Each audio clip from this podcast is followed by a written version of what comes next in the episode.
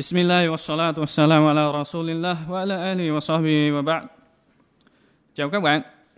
Hôm nay chúng ta sẽ đi vào tìm hiểu về siwak và những việc làm fitrah.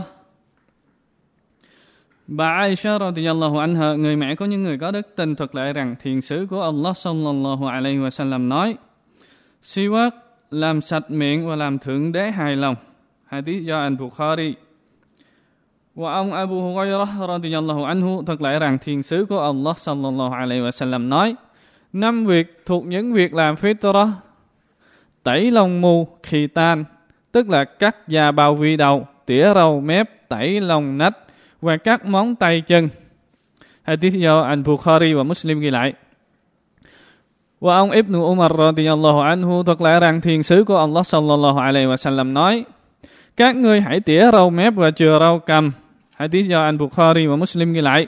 Từ các hadith trên cùng với các hadith khác được ghi lại, các học giả đã rút ra các điều dưới đây. Thứ nhất là siwak. Giáo lý quy định rằng siwak trong tất cả mọi lúc đó là dùng một loại cây trầm để trà răng miệng hoặc những gì có thể làm sạch răng miệng và khử đi mùi hôi. Và theo sunnah khuyến khích dùng siwak trong tất cả mọi lúc, ngay cả khi đang lúc nhịn chay theo quan điểm đúng nhất trong các quan điểm của giới học giả. Tuy nhiên, nó được khuyến khích nhiều hơn trong các thời điểm sau. Một là lúc làm vô wudu. Ông Abu Hurairah radhiyallahu anhu thuật lại rằng, thiên sứ của ông Allah sallallahu alaihi wa sallam nói, nếu ta không sợ gây khó khăn cho cộng đồng tín đồ của ta, thì ta đã ra lệnh cho họ phải dùng xì vớt mỗi lần làm bù wudu. Anh Bukhari ghi lại. Thứ hai là lúc dân lễ nguyện Salah kể cả lệ nguyện salat bắt buộc hay là tình nguyện. Ông Abu Hurairah radhiyallahu anhu thuật lại rằng thiên sứ của Allah sallallahu alaihi wa sallam nói nếu ta không sợ gây khó khăn cho cộng đồng tín đồ của ta thì ta đã ra lệnh cho họ phải dùng siwak mỗi khi dừng lễ nguyện salat. Anh Bukhari và Muslim ghi lại. Thứ ba là khi ngủ thức dậy, ban ngày hay ban đêm, ông Huzay, ông Huzaifa radhiyallahu anhu thuật lại rằng Thiên sứ của Allah sallallahu alaihi wa sallam nói khi Thiên sứ của Allah sallallahu alaihi wasallam khi ngủ dậy thì người chà răng với siwak. Hadith do anh Bukhari và Muslim ghi lại. Và thứ tư là khi miệng bị hôi do thức ăn hoặc vì nguyên nhân nào đó.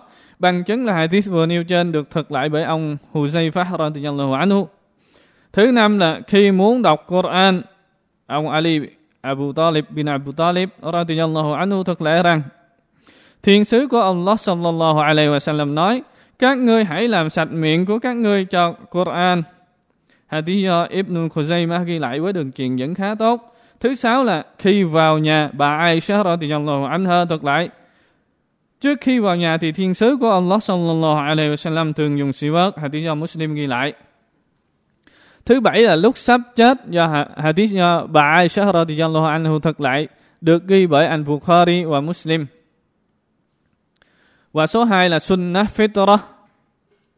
Fitrah có nghĩa là điều tự nhiên. Giáo lý gọi là những việc làm fitrah, sunan fitrah, sunnah fitrah là bởi vì người thực hiện nó là thực hiện theo quy luật tự nhiên mà Allah đã ban cho con người.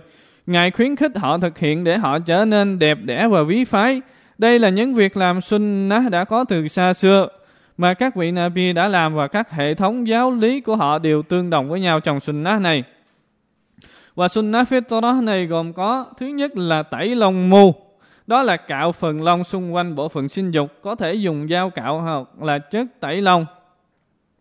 Thứ hai là khitan, đó là cắt da bao vi đầu đối với nam, còn với nữ chỉ gạch nhẹ phần vi đầu âm vật.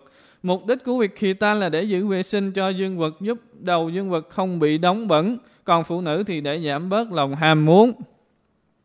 Thứ ba là tỉa râu mép, có thể cắt sát hoàn toàn bộ râu mép nhưng cạo tốt hơn tỉa ngắn. Bởi nó là mục đích làm đẹp vừa là mục đích khác biệt với những người ngoại đạo. Thứ tư là cắt móng tay chân. Đó là cắt phần móng dài ra khỏi phần thịt, mục đích không để móng dài ra.